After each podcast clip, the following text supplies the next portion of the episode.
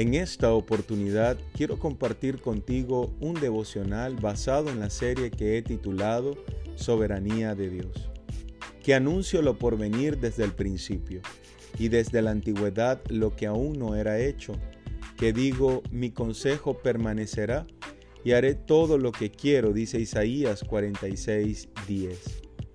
El Dios verdadero se ha dado a conocer. Desde la antigüedad ha venido mostrando su poder creador. Todo cuanto se ha propuesto lo ha llevado a cabo.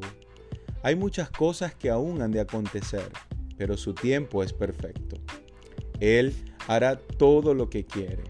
Meditar en la soberanía de Dios nos permite comprender que no somos títeres, pero aún nuestras decisiones y peticiones dependen de la autorización de Dios. La Biblia dice, en lugar de lo cual deberíais decir, si el Señor quiere, viviremos y haremos esto o aquello. Santiago 4:15. Sin embargo, aun a pesar de haber tantos hombres malos y soberbios, Dios en su voluntad permisiva deja que el hombre ande en sus propios caminos, lo que no hace a Dios responsable de sus propias acciones.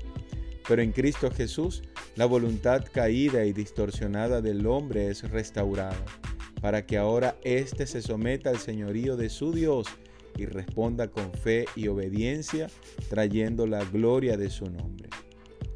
La humildad es característica de aquel que ha conocido verdaderamente a Dios y que ante la asombrosa soberanía de Dios pregunta, ¿por qué a mí, Señor?